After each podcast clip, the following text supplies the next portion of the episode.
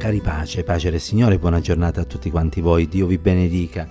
Vogliamo leggere questa mattina nell'Epistola di Paolo ai Romani, al capitolo 12, ci soffermeremo sui versi da 16 fino a 18. È scritto, abbiate tra di voi un medesimo sentimento, non aspirate alle cose alte, ma lasciatevi attrarre dalle umili. Non vi stimate saggi da voi stessi. Non rendete a nessuno male per male, anzi impegnatevi a fare il bene davanti a tutti gli uomini e se possibile, per quanto dipende da voi, vivete in pace con tutti gli uomini.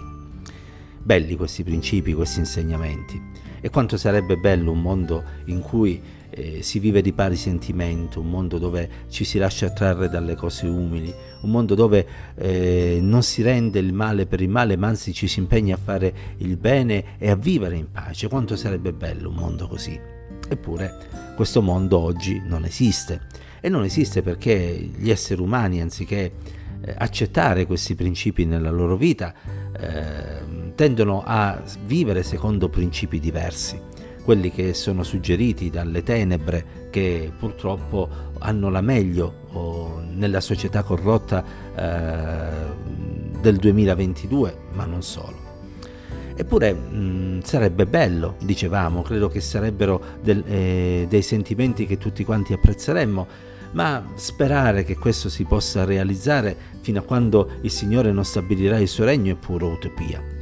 Però, anziché guardare a quanto sarebbe bello nel mondo, dobbiamo sperare che tutto questo si possa realizzare nella nostra vita perché mm, in fin dei conti affinché ci possa essere la pace, affinché ci possa essere il pari sentimento, eccetera, eccetera, sarebbe sufficiente che ognuno di noi si lasciasse attirare da questi insegnamenti e li cominciasse a praticare con l'aiuto del Signore. Eppure bisogna dire la verità, anche quanti ci dichiariamo cristiani delle volte dimentichiamo o facciamo finta di dimenticare questi principi o troviamo delle scuse per non applicarli, insomma in qualche modo contribuiamo anche noi affinché questo mondo sia brutto. E questo nonostante Cristo ci abbia chiesto di essere luce del mondo e sale della terra. E stamattina possa essere un'occasione di riflessione. L'Apostolo Giacomo paragona, tra le altre cose, la parola di Dio a uno specchio e mh, mm, invita coloro che leggono la parola a specchiarsi in modo da poter vedere la propria condizione, ma non in modo frettoloso, mh, mm, anzi in modo molto riflessivo, perché è importante capire cosa deve cambiare nella nostra vita e permettere al Signore di farlo mediante l'opera e l'azione della sua santa e benedetta parola e dello Spirito di Dio. E allora stamattina riguardiamoci in questo specchio, in questi brevi versi e riflettiamo se magari in qualche modo siamo noi la causa della mancanza di un pari sentimento.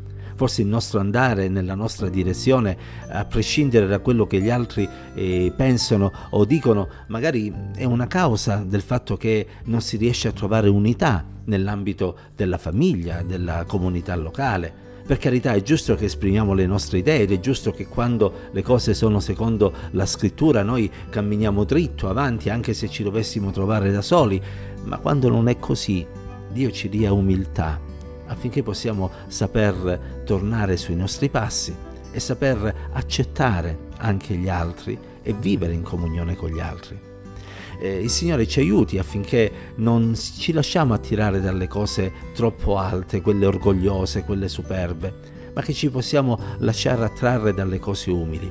Il mondo di oggi vive in un modo totalmente contrario a questo, lo sappiamo, ma non avvenga questo in noi che ci dichiariamo cristiani, che ci proclamiamo figli di Dio.